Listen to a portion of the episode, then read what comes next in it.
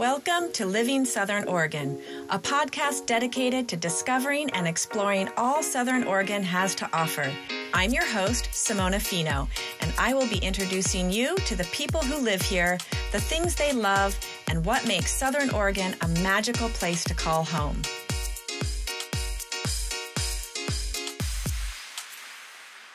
Welcome, everyone, to Living Southern Oregon. Today I have with me Chris Hardy. Chris has been involved in the Southern Oregon farm community since 2005 in many renditions of education and activism. He discovered a multinational chemical company producing GMO sugar beets throughout the Rogue Valley, which led to a grassroots effort successfully banning genetically engineered crops from Josephine and Jackson counties. Since then, Chris has been deeply immersed in the seed world and education. He is deeply involved in the importance of seed diversity, food culture, community education around regenerative and climate resilient farming models, including his work trialing rare heritage grains and collaboration with local farmers. All right, welcome, Chris. I'm so happy to be here with you out in the middle of your farm. So, listeners, if you're hearing some wind and some birds and a little bit of traffic in the background, because we're out here on this gorgeous farm looking onto your beautiful grains. Yay. well, I want to start off the uh, interview by finding out how you came to live in Southern Oregon. What was your travel here? How did you come to live here? Geez, it was back in 2005. I was in the middle of a farming transition. I guess God was a transition. It was just the end of the season. That's what it was.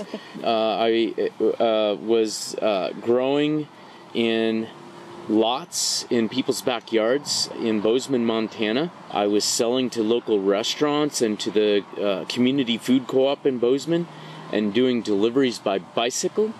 And I was growing in my brother's backyard as well on about 5,000 square feet. That's less than a quarter of an acre I think I made a little more than $10,000 in a very short uh, June 1st to uh, to late September growing season we had there. And so I took a, a break and was like, I think I'm going to go explore Southern Oregon. And my, my girlfriend at the time had uh, just entered midwifery school.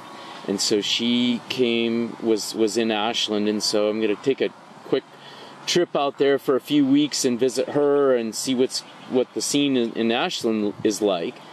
And within 24 hours, I had been offered a job working at Dagoba Organic Chocolate, shipping, uh, getting an, an, order ready to ship to Japan. And I remember, I think we had very special package to ship to Muso was the company, and it was like three pallets or four pallets maybe, but it was very intricate because they wanted a little bit of this and a little bit of that, and we had uh, hot cocoa and and you know all these different diversity of different. Uh, sorry about that. diversity of different chocolates from you know from Peru and and Bolivia and Dominican Republic and Ghana and all these different places, and so it was I ended up here. The, the, Dagoba, the, the first organic chocolate company in the United States, and so I was working for them. And and anyhow, uh, it came time to start making my, my way back to Montana to kick off the, the growing season. And I realized that I really liked this job working for Dagoba and it was a small uh, small chocolate company owned by uh, some amazing people, local family. Uh, that I had really good relationship with and and all our workers, everybody, coworkers. It was just such an amazing family. But I guess to answer your question, what brought me to Ashland? It was a girl. It was a girl. it was a girl. and the job helped you stay. yep, the job helped me stay here. So. And then I take it you probably got to see some of the farming action that was happening here yep. it probably piqued your interest to a certain extent, given all that you were doing in Bozeman. Well, as a matter of fact, that uh, that year, 2005, I came to town, and my girlfriend Jessica, she said that I should really look up uh, Eagle Mill Farm, where we happen to be right today.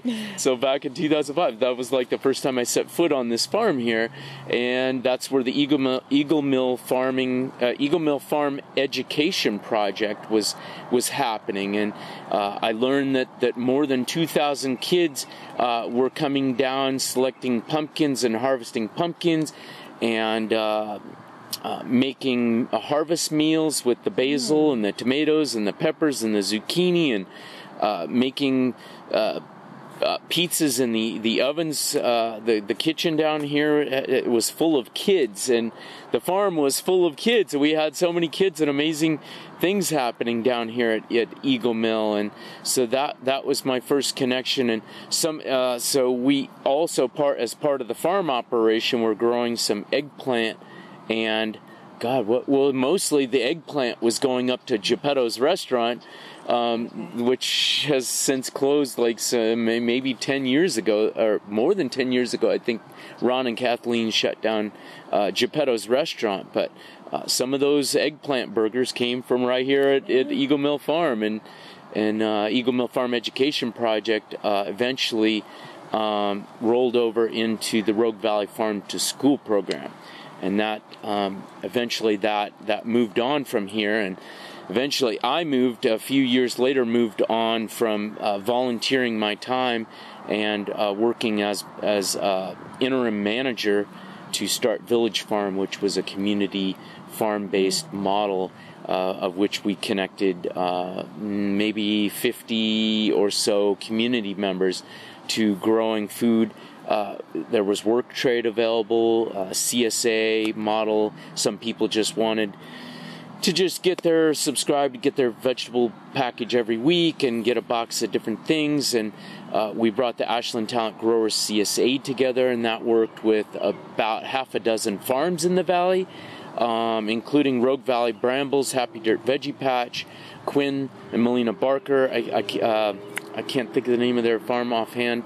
Heck we, we had mushrooms in there sunstone artisan bakery sheila uh, and Ben Carter pr- provided the bread, uh, local artisan bread, and uh, uh we had olive oil coming up from Rogue Valley Brambles. She, her family was uh, uh, Susan's family could get olive oil from their farm, and they were doing regeneratively produced raised farm chickens and doing rotational chicken tractors and the whole thing. And so they were like super high vibrational eggs. And and then we had mushrooms being produced here locally like king stropharia and oyster and lion's mane and other mushrooms. And so those were available to as add-ons to the csa for those who uh, wanted to have those thrown in mm-hmm. in addition to all these other good things fresh eggs and, and fryer chickens and uh, I know I'm leaving off. Oh yeah, lots of amazing vegetables from from small scale growers here, right in the Ashland Talent corridor. So that was that so was you real. Dove right in. yep, yep. When we were working on getting a grant to, to continue to expand the co-op and and um, and it was just it was challenging. It was there was a lot of different things that were challenging about it because the no no none of the farmers wanted to show up. They they'd show up to a meeting maybe once a month or so, but um, it was hard to get get everybody to just sit down and talk about business, about the administrative piece and the the, the business plan and and uh, we were trying to we actually applied for a grant for the Northwest Center for Cooperative Development and they had a grant that we applied for, and I think it was a USDA value added producer grant that that they had access to, and they were going to help us write the plan. And um, and uh, my friend Jude worked, and Sasha and and uh, Dominic and others worked on that as part of the early, the latter days of Village Farm before the GMO campaign, and and that just took me in a whole different direction as far as. Uh, uh, moving more in, uh, focused on seed work, and we had seed contracts. Village Farm did at the very last of the days, and and that that consumed a, a good amount of two two years, two and a half, three, three. I mean, then the lawsuit came after we won. So when did the the when did you first hear about the GMO happening, the sugar beets, when was that kind of first brought to your attention?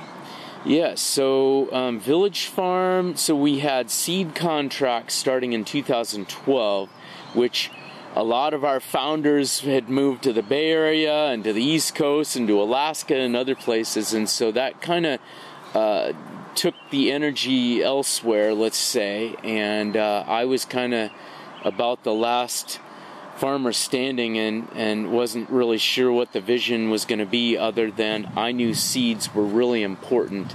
And uh, had, had you know we'd been saving seeds all through you know I'd, I've been saving seeds for over 20 years in in our farm operations. And so I was like this is time to get more economic uh, ground under our feet and, and get serious about it. And so we took on some seed contracts from some uh, small, medium sized seed companies. And uh, um, we are looking for another plot to be able to isolate our seeds.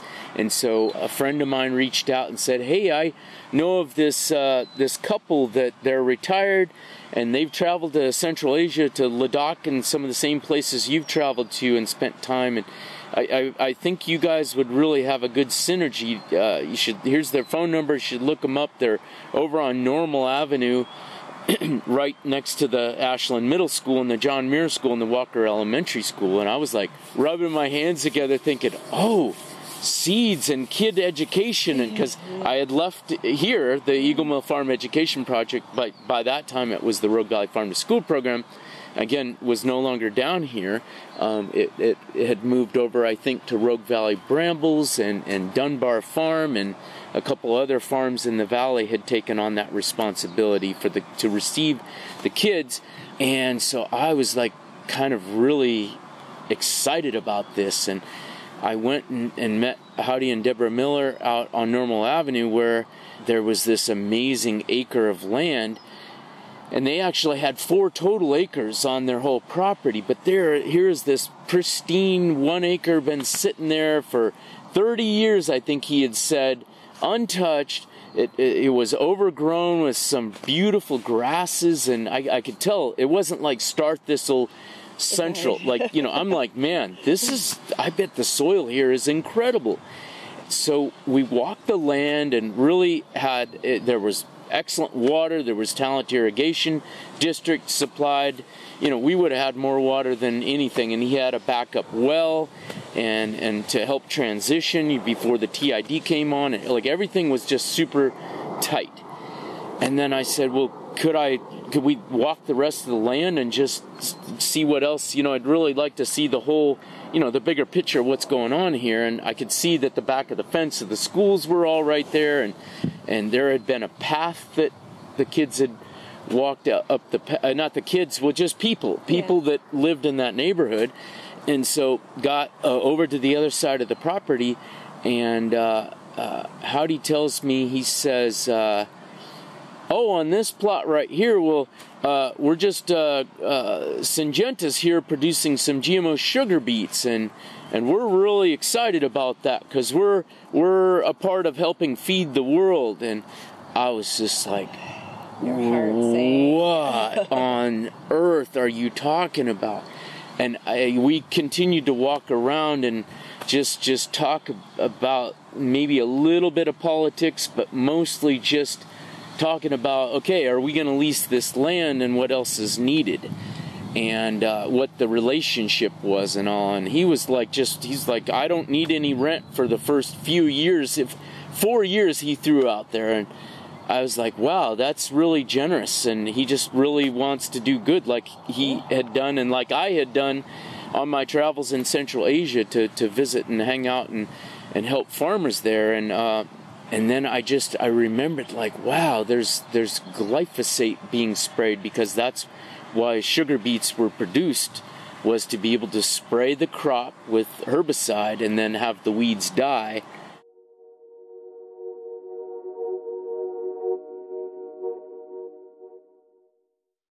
And I, I was just like this this just really man it's just so ain't my thing because I've traveled over to over 50 countries that I was like at the time, and I was just like, I've seen these chemical companies, and they're that they're the kind of the devil. They're shysters. They're doing really bad things, and they're running farmers out of business, and they're polluting water and all this. I'm like.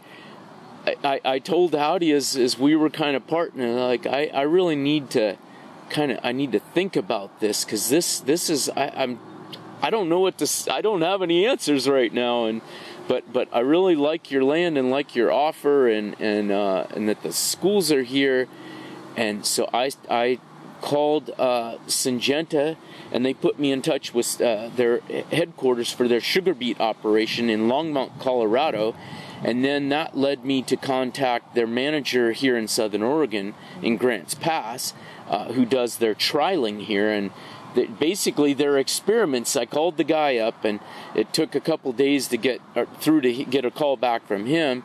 And uh, uh, uh, Jesse told me he said that they were producing uh, uh, almost 40 plots across Jackson and Josephine County of of experimental GMO crops of sugar beets, and that that he said that he personally was using 25 different chemicals, uh, herbicides and pesticides on those crops, and and uh, and that they always have had a good rapport working with farmers, and they wanted to work together with me and and uh, and figure out a win-win. And I told him where we had been up on Tolman, Tolman Creek Road. And he's like, "Oh, well, we've got a plot up there too." And I'm like, "What? Well, we're we've got uh, we grew Swiss chard last year. And uh, you know, I'm and, and at the time it was regulated under the USDA. And the USDA said uh, that that by law these companies have to keep a four mile minimum isolation distance.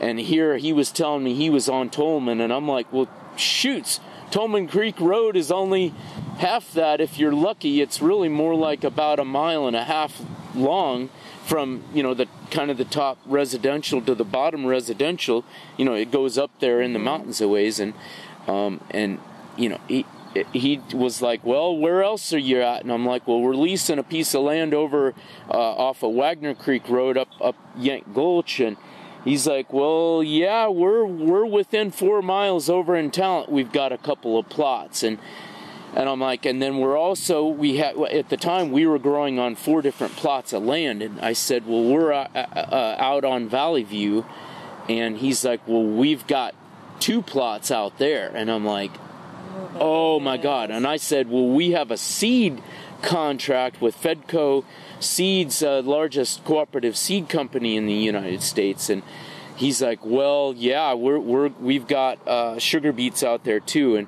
anyhow, I called the county. The county's like, yeah, you need to get a hold of Oregon Department of Ag. We we don't do anything about that.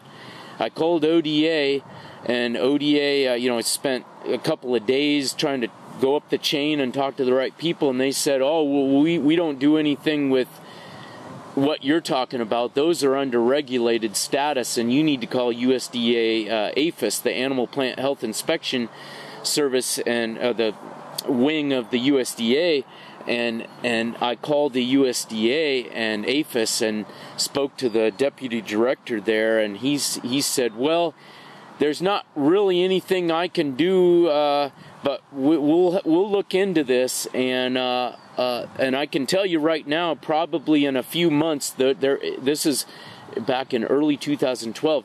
He said probably June or July of 2012, just a few months after I discovered those GMO sugar beets, uh, they will be fully deregulated.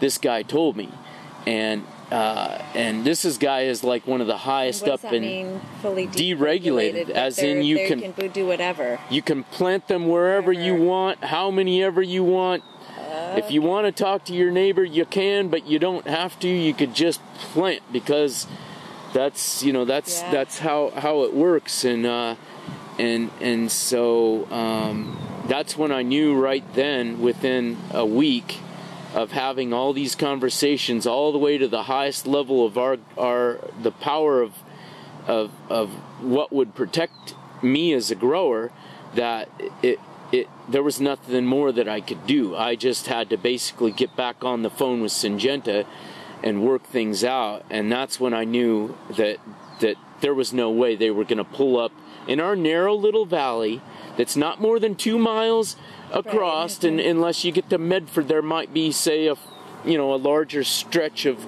of land, but really the valley of Bear Creek and the Rogue and all of it are, are maybe two miles across. And so that pollen that they say uh, experts that I had spoken to, friends of mine, researchers, uh, people that, that have dedicated their lives to breeding uh, beets and sugar beets, said that that pollen could travel uh, uh, 10 miles. That is their recommended safe distance. And so I, I, knew it was very clear in my mind that we had to put a ballot initiative on uh, as soon as possible in the county to ban GMO crops and let Josephine County farmers and Jackson County farmers, as many people as we could, let them know that this was happening in our valley. Because mm-hmm. those contracts that many other growers that I knew were also producing seeds for contract could inadvertently become contaminated by the pollen of which is patented, which basically says legally, by law, you cannot save, uh, uh, sell, or replant those seeds on your farm. Wow. And that is a crazy thing to think about the distance that that could go and how many different farmers that can affect. I mean, that's yeah. Everyone in the valley. Every, every, every everyone single, in the yeah. valley that believes in a farmer's right to save his or her seeds mm-hmm. would be impacted because you oh you can save your seeds, but but, but maybe tomorrow they get cross pollinated with the patented seeds and you know, going down the rabbit hole as I did, uh, I, I, you know, read reports and Center for Food Safety and a number of uh, reputable uh, nonprofits, NGOs put out reports saying that there were uh, thousands of incidences of farmers that had inadvertently been contaminated by uh, uh, pollen from corn and from beets and from um, canola and you know they're you know all these different like Swiss chard and beets and corn and and uh, radishes and broccoli and and uh, turnips and uh, a lot of other uh, plants that are out there can all be contaminated by uh, the GMO crops of their same uh, species. And there are there are many that you find in garden. Granted there are there are not onions or lettuce or uh, uh, things like that. But as we sit here, Simona, and look out over this uh, this these grains that we're growing uh, from rare parts of the world, uh, genetically engineered wheat, of which I can tell you of the heritage wheat that we have at least 15 varieties out in this field. Mm. Um, it, it, was a shock in 2013 after the ballot initiative had qualified for the May 2014 ballot uh, we found out that genetically engineered wheat seeds had been discovered uh, that had come up in some farmer's field. And that happened in Montana and Oregon multiple times, not twice, but more than two times. Like, I want to say it was three, possibly four incidences had happened. And so I think, well, okay, wheat is a self pollinator. The pollen doesn't travel very far on a wheat, but what are the odds that that our these rare non-GMO wheats could get contaminated through how did the GMO wheat get get in a farmer who was growing non-GMO wheat? Right. Well, it fell off a truck somewhere and it got somehow into the seed supply and it and so that's when we picked up the pace and and we uh, got hundreds of farmers together in uh, uh, 2014 and and our Family Farms Coalition came together. Uh, uh, hundreds of farm farmers farmers came together in this valley, and we uh, successfully 66% of this valley said no to GMOs, yes to family farms when we banned banned the, those the GMO seeds and plants from from Southern Oregon, both in Jackson and Josephine County. 58% uh, of Josephine County said uh, uh, said no to the GMO and Excellent. yes to being able to know that your seeds were not going to get contaminated yeah. by planting them here in southern Oregon. Excellent. All right. Well, and you mentioned heritage grains, so I want to talk a little bit about that too because we're looking out at yeah these fields here. So tell me how that came about and what what these trials are all about. Yeah, so the, these heritage grains that we have here began um, three years ago. It was in partnership with the Rocky Mountain Seed Alliance. We were, uh, I don't know if commissioned is the right word, but we were encouraged to uh, take some of this work um, onto our farm and, and start growing these and selecting and seeing what ones do best for our climate in Southern Oregon and for our soils and for our culture here and and of course to uh, get to eat some of them and grind them and make bread and and uh, uh, put them in different applications um, to to see how they might work in our food food culture here in Southern Oregon. And so we began, I think, with 50 uh, barleys, oats, emmer, einkorn, spelt, kamut, rye and and then some other really off the wall grains mm-hmm. that that are pretty rare um, mm-hmm. that you don't you just can't really even go to the internet to get them because they're just not out there actually most of the grains that are in in our field here uh, that we're looking at these beautiful grains blowing in the wind uh, they are are not available on the internet vast majority probably 80 85% of these grains you can not find on the internet uh, and so we've been working and selecting like einkorn, which has a hull.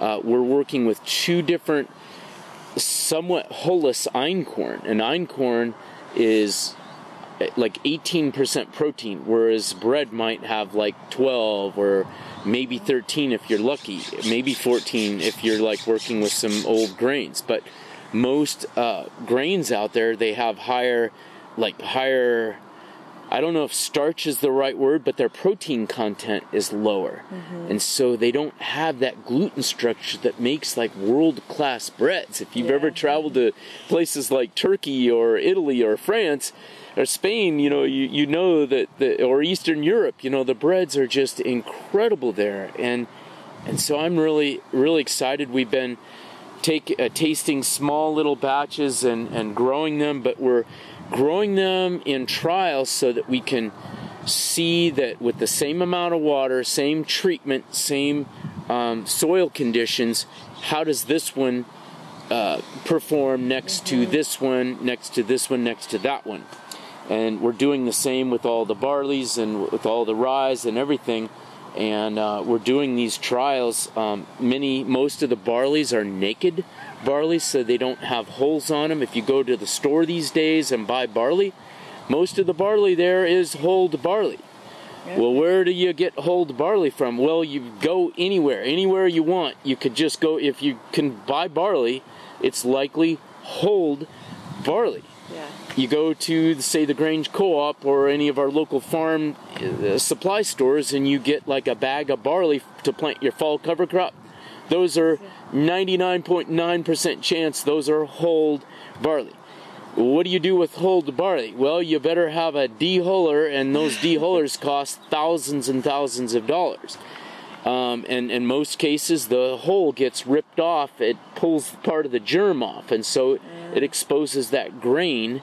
Again, you could apply that to emmer and einkorn and, and these other whole grains, of which we are also growing um, and we're working towards uh, developing hulless varieties of those grains through our selection process. But those hulls, once they get ripped off, they expose the, the seed, the germ, to oxygen, and that oxidizes the and rancidifies the makes the oils rancid in those grains, and so the clock is ticking.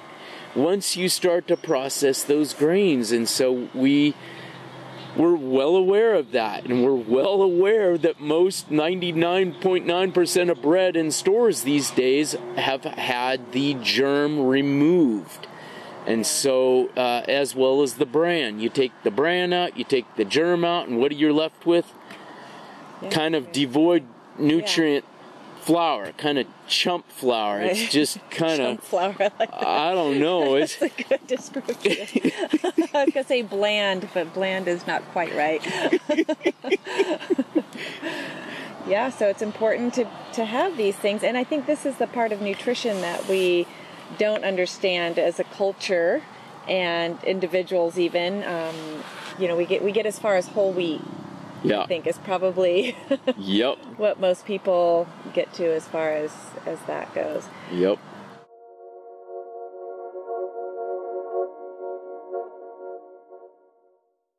Well, the importance of all of this, you know, not having genetically modified uh, foods and not having, you know, hav- having grains or having produce, having things that are um, assimilated to our area, especially in our changing climate, as we were talking about. It's changing everywhere. So we're getting drier here. We need to be focused on things that take less water. Same thing goes for seeds. You've, you've talked a little bit about your love and your passion for seeds. How do, how do you kind of, I see a theme, right? There's this theme of this integration of all of these things. Um, tell me a little bit about that and about seeds in particular, your your passion around that, and how the importance. I think it's important for people to understand why this is so important. I think the theme, where the theme, like where where it came from, the origin was with my grandfather and grandmother in Iowa on both sides. My dad's side, uh, granddad was a a master gardener, and he his gardens looked so incredible, and he always did organic, never used chemicals. He used uh, any uh, weeds in the sidewalk. He'd, he'd break out table salt and sprinkle it down the cracks of the sidewalk. And I remember how the grass would just turn yellow. And, you know, oh, he had the best, oh, the best tomatoes. Absolutely. like s- some salt and pepper. Grandma would slice up those heirlooms. Uh, you know, I, I want to say they might have been a beef steak, but that's the only thing I can. Or Rutgers was was a classic one. Dad would bring up, but there were others. They they had some different tomatoes, and I remember how crenulated they were. Like the edges were irregular, and and sometimes there would be cracks and these really big cores that you had to go cutting around with a paring knife to cut the core out of those tomatoes. And oh but man were they the best tomatoes. And this is coming from a kid that was relatively picky. Boy don't even try to put okra on my plate. You know mom uh, chris why don't you just eat your okra? Like oh man like i'd eat tomatoes any day over okra but uh So um, really having a taste is where that the, the flavor passion around food and, and al- where it comes from. Yep. Always homemade, the best homemade meals. Rarely did we go out onto the restaurants. It just, God, I, I tried to think it was like McDonald's. Okay, yes, mom occasionally. Okay, okay, okay, you kids can. But it's like the restaurants, it, it was like, you know, four B's or what, what do you call it? The. The diner, Denny's. It was Yeah. like maybe uh, that was the diner, and maybe like the cafe in, in our tiny little town of 100 people back in Iowa, uh, in Randolph, Iowa. Uh, uh, but but it, it, it, granddad on the other side. Uh, so so that was the flavor. My grand grandpa Hardy and Grandpa Hafel, the uh, German side uh, of my family, the Brumeyer family. Uh, it was about diversity, and all my uncles and my granddad and the diversity of the farms were so rich.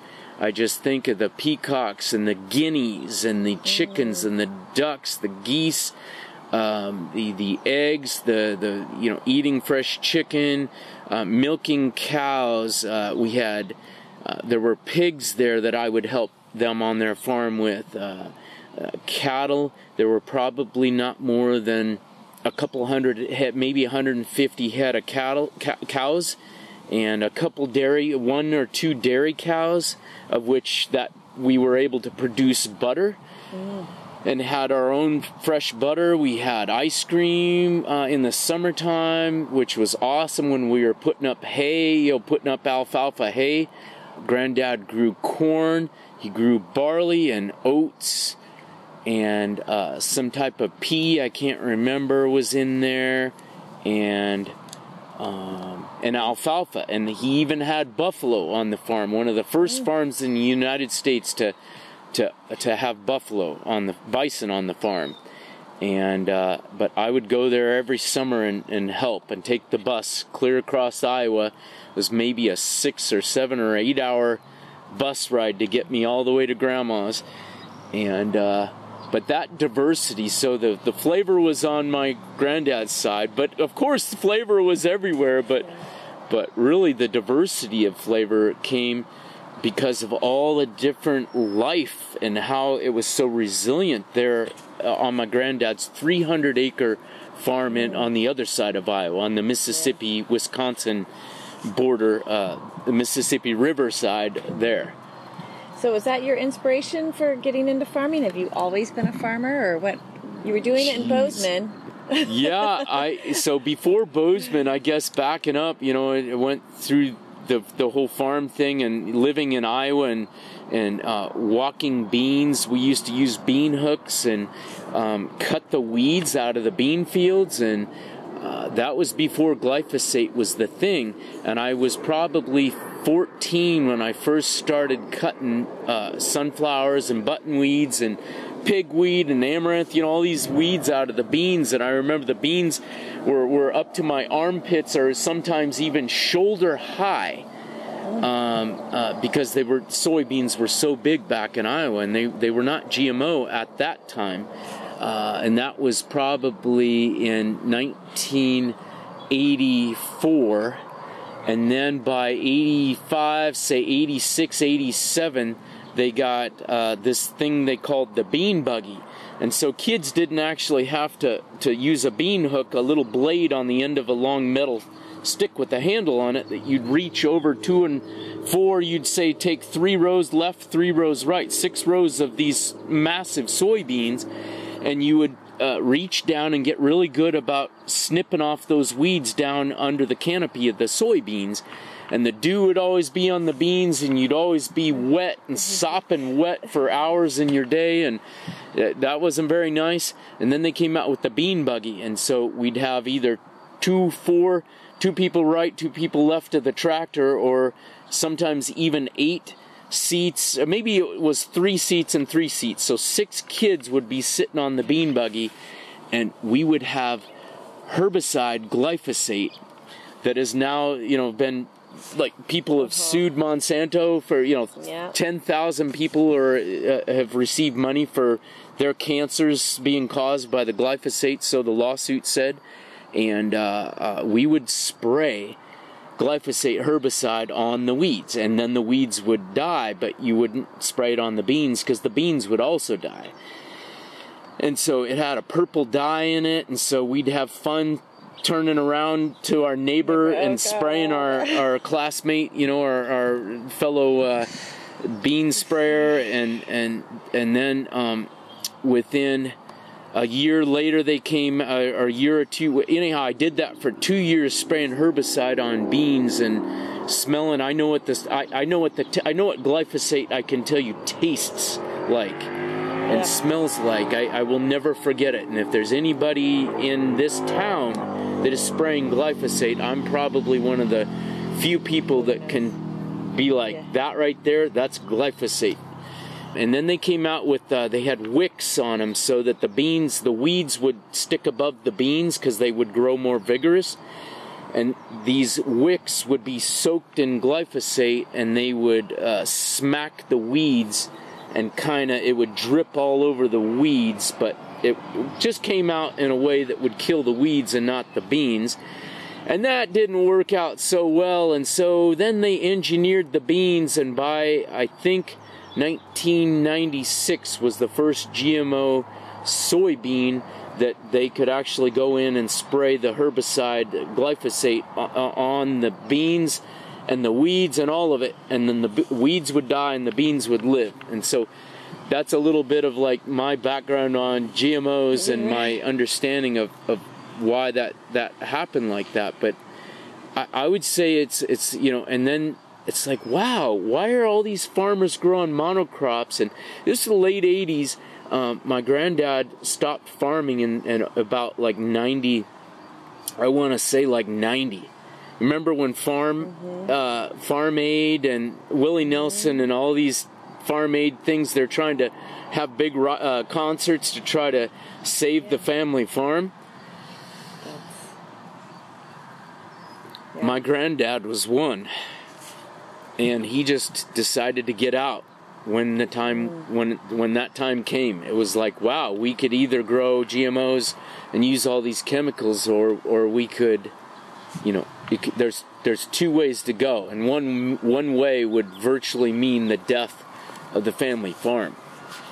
And and you know 10 11 brothers brothers and sisters my mom and mom had that helped keep that farm running you know they were kind of leaving the nest, and so there weren't a lot of kids around. It was just it was time to throw in the towel on the the family farm, and so um, they they then started leasing that land out to a GMO grower, right? Somebody to grow monocrops. Mm-hmm. So that's what was produced. I think it was just either alfalfa or corn, and that that just that's what the way that the uncles and the cousins and that all were doing a lot of this stuff and they just started growing bigger and bigger and bigger and there were less and less and less farmers and the age of farmers just got older and older. The young people like yeah why would i even farm?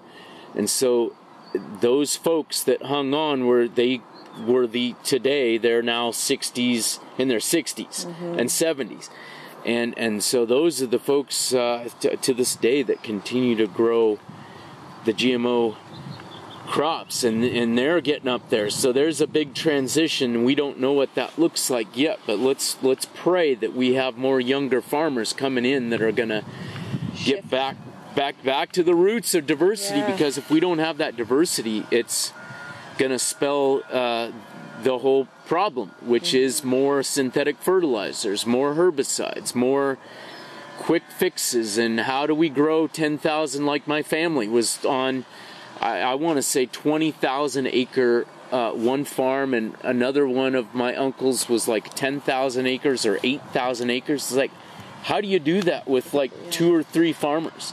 No, you can't. Unless you're, yeah.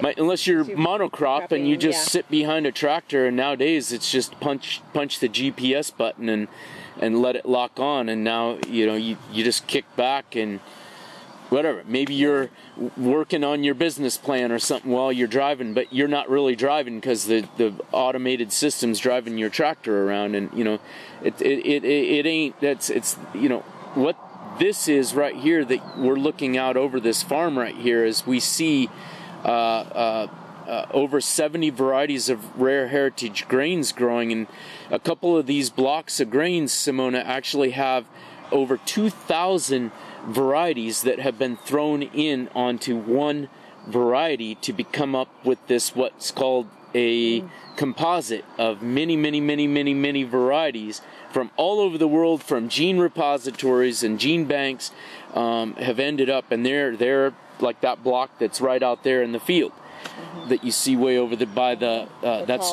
tritic, triticale over there. Next to that is wheat, and that wheat is is one of those uh, uh, composite varieties, and so we're trying to get back to the roots of the seeds because the seeds are going to show us the way. And that the GMO campaign just it really it made it brought everything of my whole childhood, my whole experience working, uh, you know, with granddad harvesting oats and you know those seeds. It's like well, where where are those those heritage seeds at? They're, that was decades ago. They're long lost, and farmers don't plant those seeds anymore.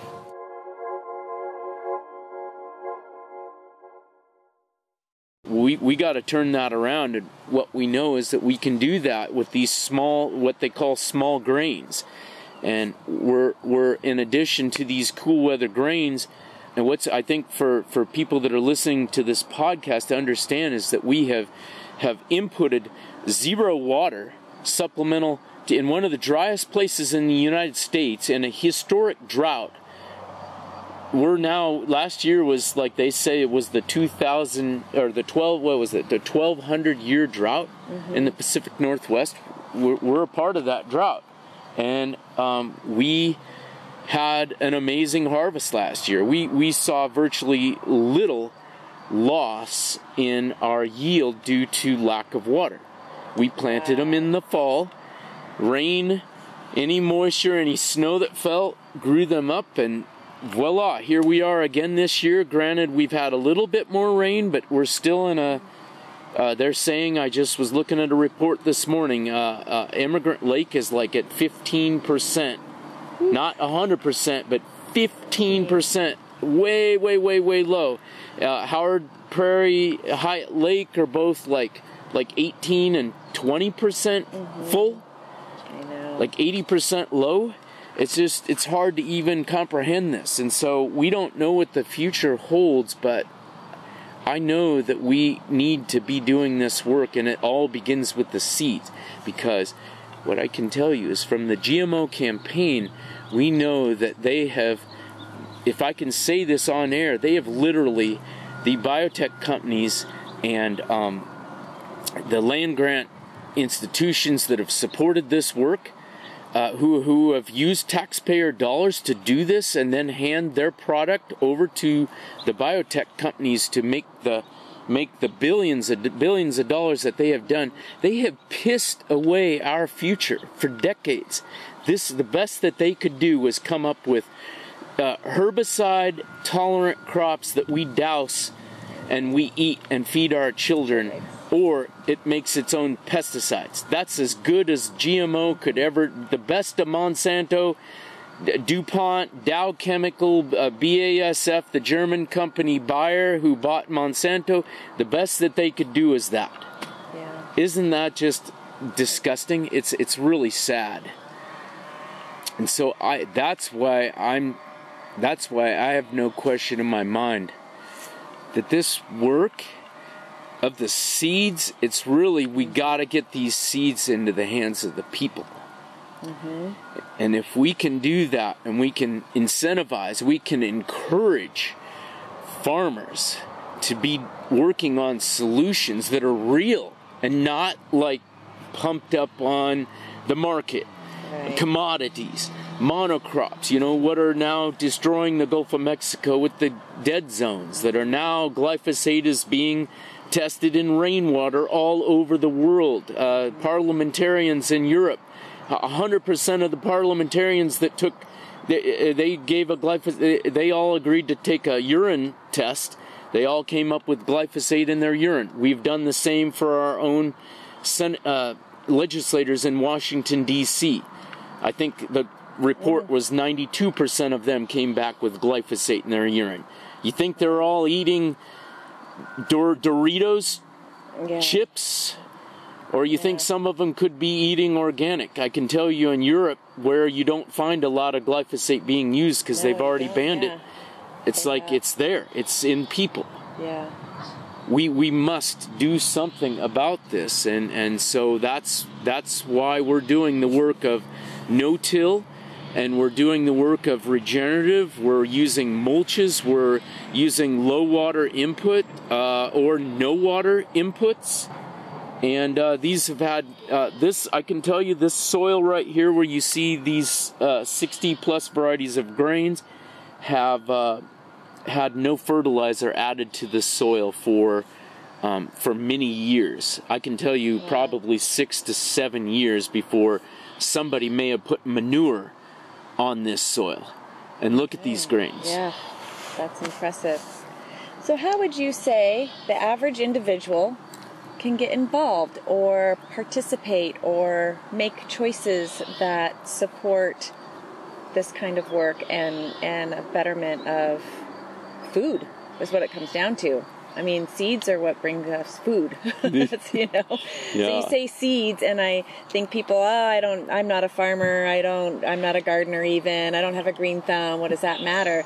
Well, seeds become our food that we eat, mm. and I think that's the important thing to remember. So, how, what would you say for somebody who is maybe not a gardener or not a farmer. Yeah, let let let people know, let people with land know, but it's not just letting people you know, I have landowners contacting me uh, many times a week asking me if I need land or can I use a little more land because um, they know that I already have land and, and they're like, okay, well, we've got another acre here. Could you use it? I think what we really need right now, Simona, are more farmers. Um, mm. uh, you know, it's like how to get these precious seeds into the hands of farmers it's really it's more about the farmer than it is the landowner because I, I I'm like you know I'm having this conversation. I'm like oh yeah you you you got to plant this wheat here. This is the most incredible it's high protein wheat. It, it produces so much biomass that you can use as mulch. You can uh, incorporate that back into the soil and it'll help with the climate resilience of, of that person's land. And and and they're like, well, I, but I don't have a tractor and I'm not really a farmer, and but I really want to get some of these seeds and I you know they're just like they were they're like what can I do yeah. like well do you know of a farmer, farmer. that would like that you could give gift some land calling to all farmers calling all young folks who are interested well and I think this is part of your work too you've talked about with kids and and children and teaching them and getting them inspired in the garden, inspired in the in that realm. And I think a lot of kids aren't. Um, that's not something that I mean. We're lucky here that kids are have access, but you know, coming from the Bay Area, there's a lot of kids that maybe have access to a community garden at best and so farming is a whole other ball game. So it's, it's how do we get, yeah, that interest at the young, younger years, younger ages.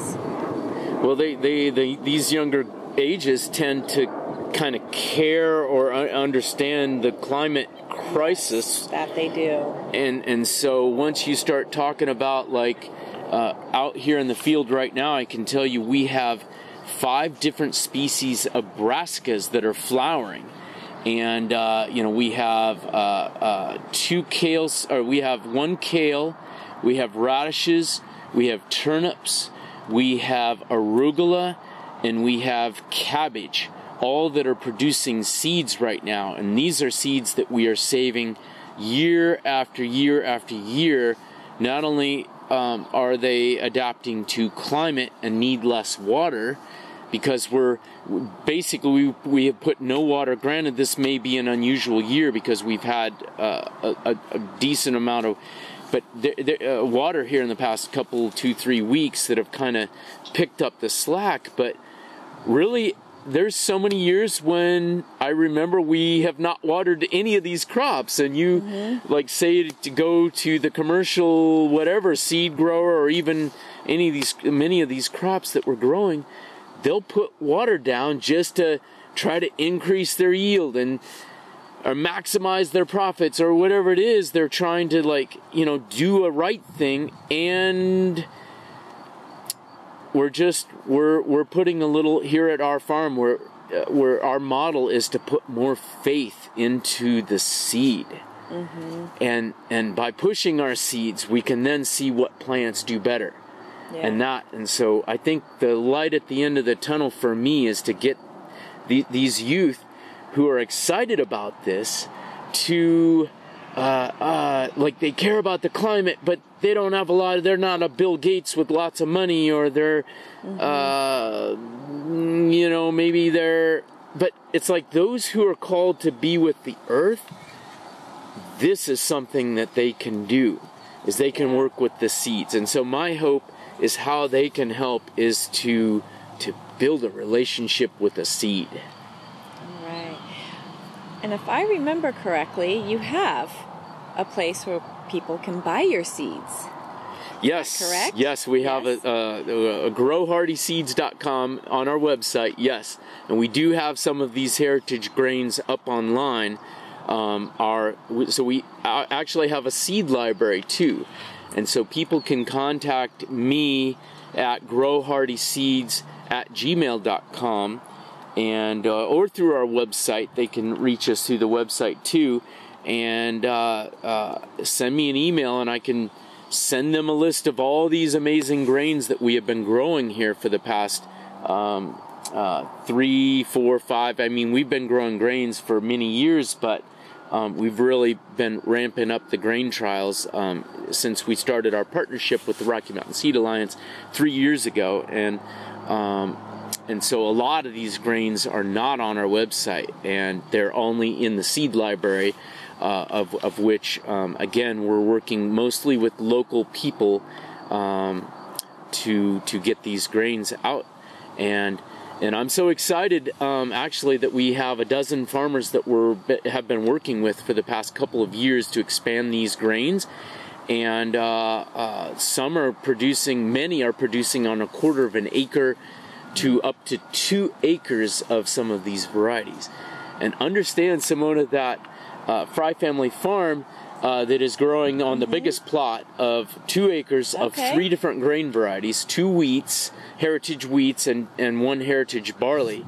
Uh, a purple, a beautiful purple barley, high anthocyanins, you know, like which is high, like the what blueberries, what, why mm-hmm. you eat blueberries, uh, for the nutrient density mm-hmm. is what is in this barley uh, that is going to be harvested here in about two weeks. But we started with all of these seed varieties that are in the hands of all these growers here locally with roughly about a tablespoon of seed. All right. And um, and it's so exciting to know that this year we're gonna probably have uh, more than ten thousand pounds of wow. seed produced and from what magic? started as a tablespoon of, of well, well three of tablespoons seed. of seeds. But still, that magic of a seed, right? I mean, I think that's the the thing that is that I think everyone can relate to is that you plant a seed, and what that one seed does is magic because it grows exponentially. Yes. It's the bad whether it's 1 tablespoon or 3 tablespoons, it is still an exponential growth. I think that we're going to be planting amaranth uh, tomorrow, and uh, amaranth is such a miracle in and of herself.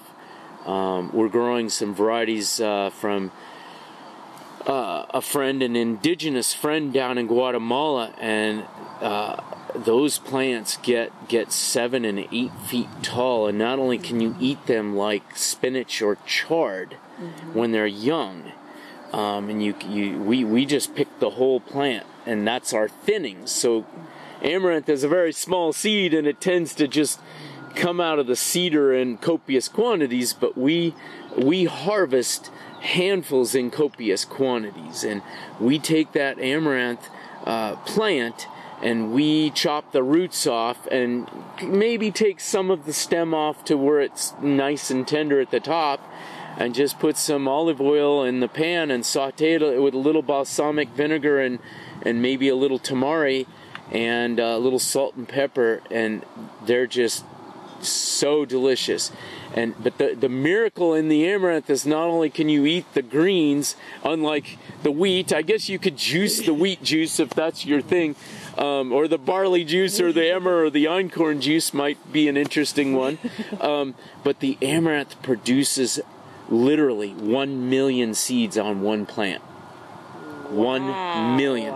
I mean, the average might be like a quarter of a million, but, but I've still. seen some amaranths that I'm like certain that one million seeds was produced on on that plant. That's and incredible. Uh, oh, you want to talk about yeah. resilience and and like uh, how do you call it the attitude, yeah. which you, nothing will stop me. And, Amaranth and, is. Oh, it, it, and it, it, you know it came from the origin, uh, the origin, the heartland of the Central America in Guatemala, where um, you know the Spaniards uh, when they came in the conquest to take over the the uh, Aztecs, they had the amaranth. The amaranth was so like vital to their survival because of everything that I just mentioned. Mm-hmm. You could get your vitamin C and eat your greens and get your calcium and your manganese and magnesium and iron and all these other vitamins and minerals that the and protein uh, but in the greens. But then you could also eat the seeds, of which there's all these amino acids and um, uh, and protein and lysine. It's rich in so many different essential amino acids, and but you, you, once you start going that route, you know, we we we have been growing quinoa and selecting quinoa for many years, and uh, we've got a variety that does really well through uh, 116 degrees. We had uh, quinoa that lived oh. through that last year. wow. And yeah, flowered and produced like abundantly, and it's we, we, we we've got I think we've got a couple champions of of quinoa, and sure we're adding and growing new varieties of quinoa, but it's like these two varieties of quinoa are like the powerhouse for what they say can't be done. Years ago, people told me, "Oh, you know, you you can't really do quinoa, and so it's too hot." Oh, you're supposed to grow quinoa. No, it needs higher altitude. Oh, it needs more water. It needs more this, more that. We basically have proven all that to not be true. Excellent. Necessarily. Yeah. I mean, it's it's maybe it depends upon their variety that they were talking about. It depends on the variety. Yep.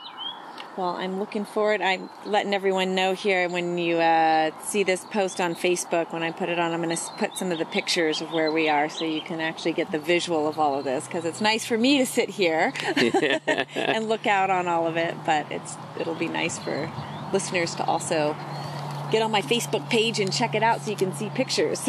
yay, yay. All right. And you should, yeah, make, maybe guys take a couple snaps of the food forest. We have a food forest here too, if you can believe oh, it or not. So I was involved in a food forest at the Bellevue Grange, and the Bellevue Grange, um, I did the design for that like last, God, was it January?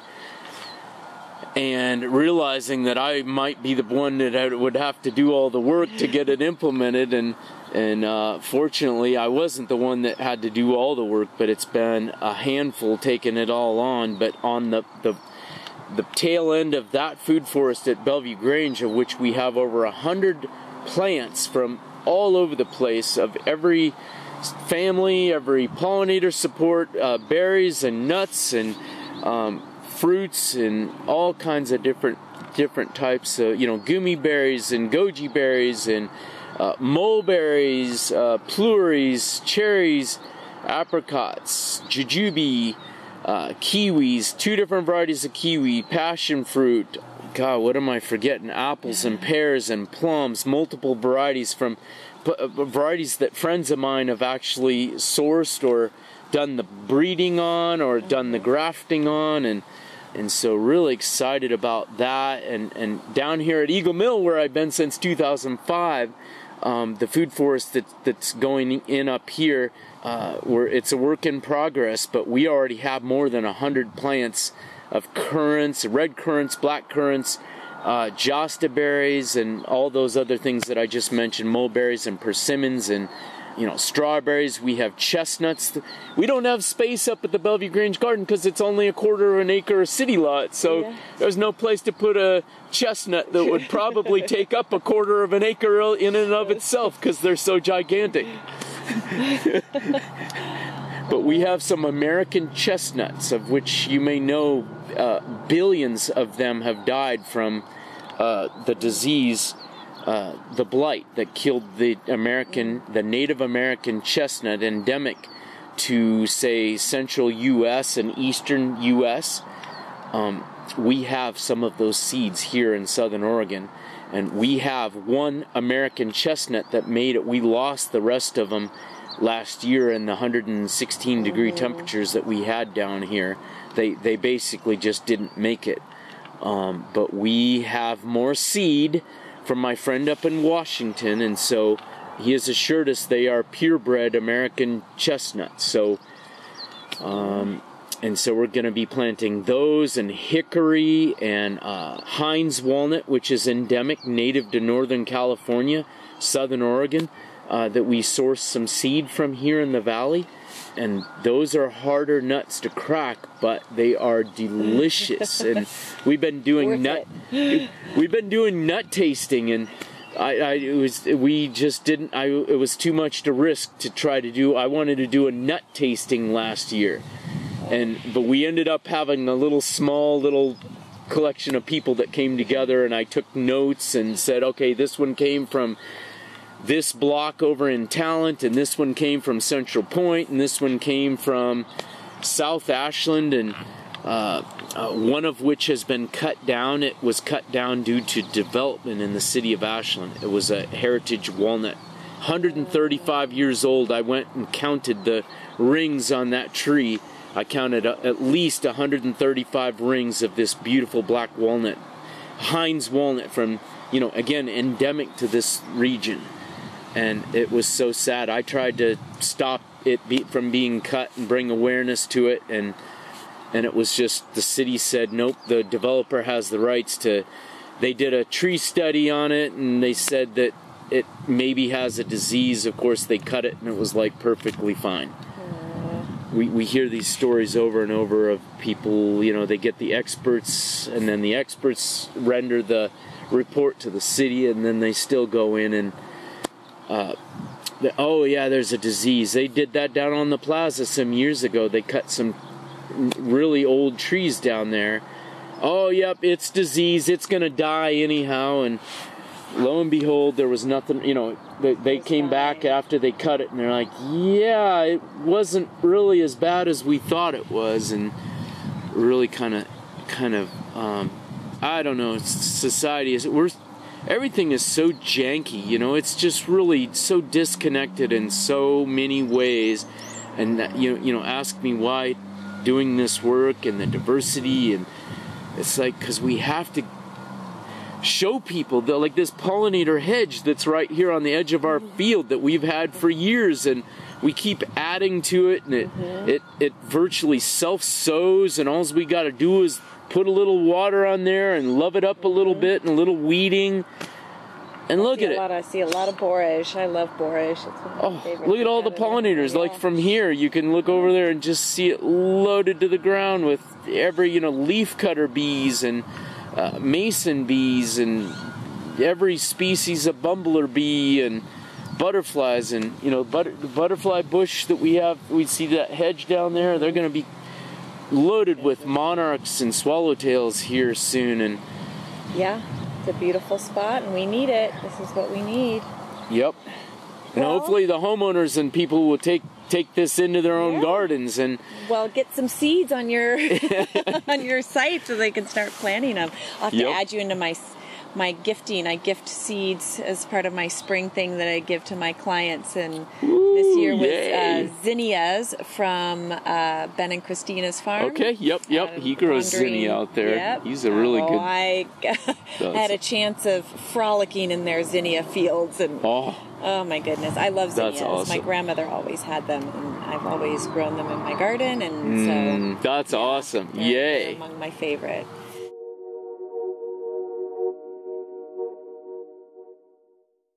Well, I want to wrap up the interview. I want to just ask one last question because I love kind of just hearing what um, some of the things that you love about living here and some of the places that you visit or you know we talked a little bit about the vineyard next door and and maybe some of the places you just love to spend your time where you love to be in this area yeah um, i love hiking um, trail running. I'm still kind of doing a little bit of that. I used to do the ultras you know these big insane 50 60 70 mile runs and um, events. And so kind of doing a little less of that these days and doing more backpacking. I like to get up into the into the uh, mountain lakes wilderness area and uh, um, the trinities and the marbles and um, and I like to go to the coast and just like like to hike. I like to mushroom hunt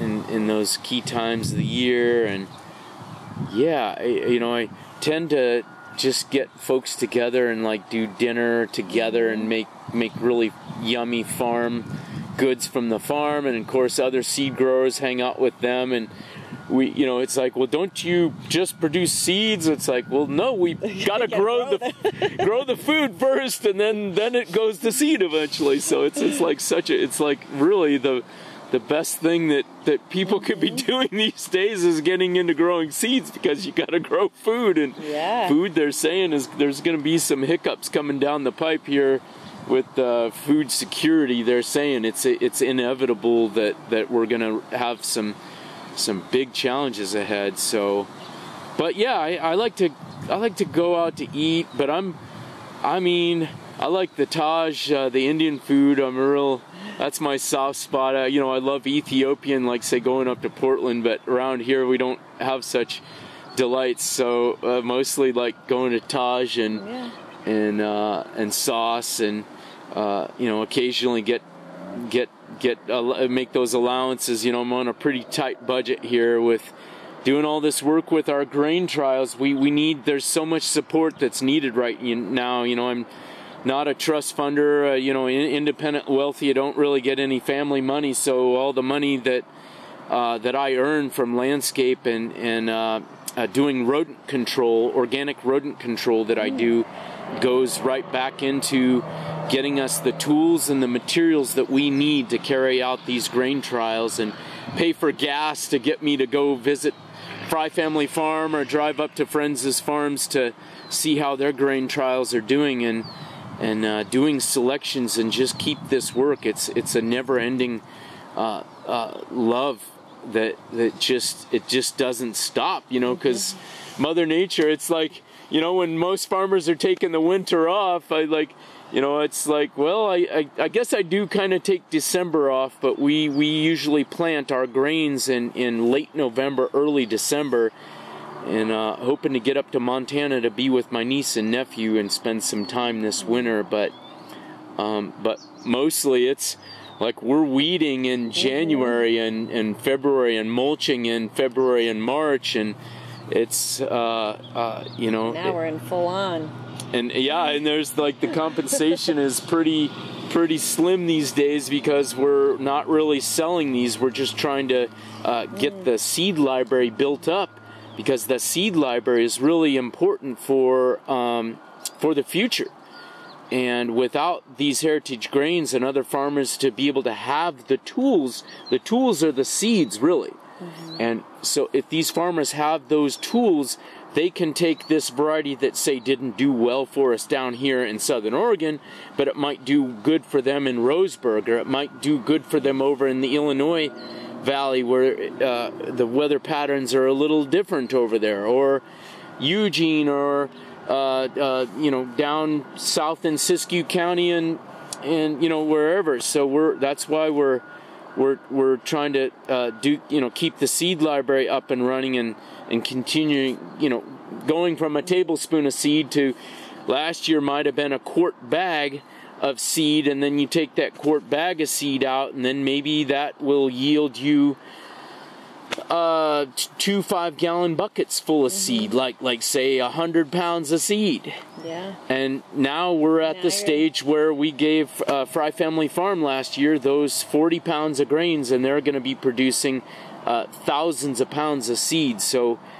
that again is the vision that, that we're holding is is just to continue this work. And I should mention, as a side note here, this isn't just what you're looking at diversity. You can see, okay, look, there's a little borage growing here, a little there, but there's, oh, yeah, you got some poppies in there too. But Simona, down in between the grains here, you can actually see uh, there are flax and lentils and mustards planted down under the cover of these grains Okay. no irrigation water added. They are in full flower right now, and some of them have already flowered. They're going to be sending out little bitty bits of seed that we're going to be doing selection for dry farming. And these are rare varieties from Central Asia where I have traveled and spent time, where their lentils, their precious lentils that have carried them through. Lentils come from Central Asia. Mm-hmm. Like globally, like that's where they originated as weeds growing on the mountainside. And so the people that have subsisted on lentils and barley and wheat and mm, maybe some chickpeas, and and then you know maybe they incorporate goat or cheese or yogurt into their diets there in Ladakh and Pakistan and the Hunza Valley places where I've spent time.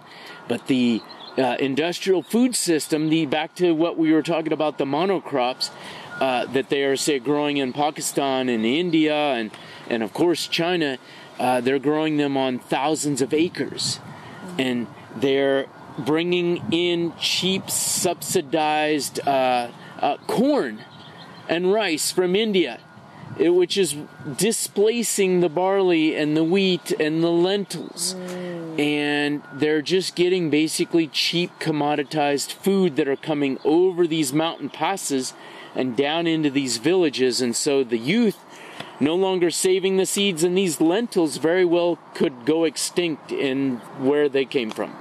Wow. And so we have actually a whole 100 foot bed of those lentils here that we're trying to expand uh, the seed supply on. And um, among about four other varieties of lentils we have planted down under here. And, and there's a variety of flax that we did, and we're growing uh, uh, buckwheat and quinoa and sorghum and millet and corn and uh, uh, rice. We did 25 different varieties of upland dryland rice, not paddy rice right. like they're, you know, you go to the co-op and what do you see in the bulk bins? Yeah. That's paddy rice and it comes from Lundberg Family Farm down in Chico, California and they produce it on thousands of acres, but they have been put on notice that it's drought and so they're basically going to have to shut down their rice operation in Northern California and I've I've heard they're moving it to Texas. Wow. Okay. But we're growing dry yeah, different types of rice types and of rice, yes. doing the selection. The ad- adapting, adapting to what's happening. Got it. We got to become more. We got to listen to the signs, the warning. They say that we could uh, slip into a 30-year drought. That it just doesn't. You know, we could get almost no rain at all for 30 years. Could you imagine spending the last of your life, if you're like 40 in your yeah. 40s, the last days of your life could be spent in chronic, you know, something crazy like like what we've been seeing, but continuing it. we don't want that, but we want to be prepared for it because we love our valley and we love Southern Oregon, and yeah. we gotta we gotta make sure that we got a backup plan. Well, thank you, Chris. I really appreciate all the knowledge that you've shared. Mm. Really appreciate it. Thank yeah, you. You betcha, Simona. Thank all right. you. All right, folks. Well, that is it for this week. Um, we'll be back again next week. This podcast is produced by Simona Fino and co-produced by James Dedekis and Jaded Media. Original music by Samuel Lawrence.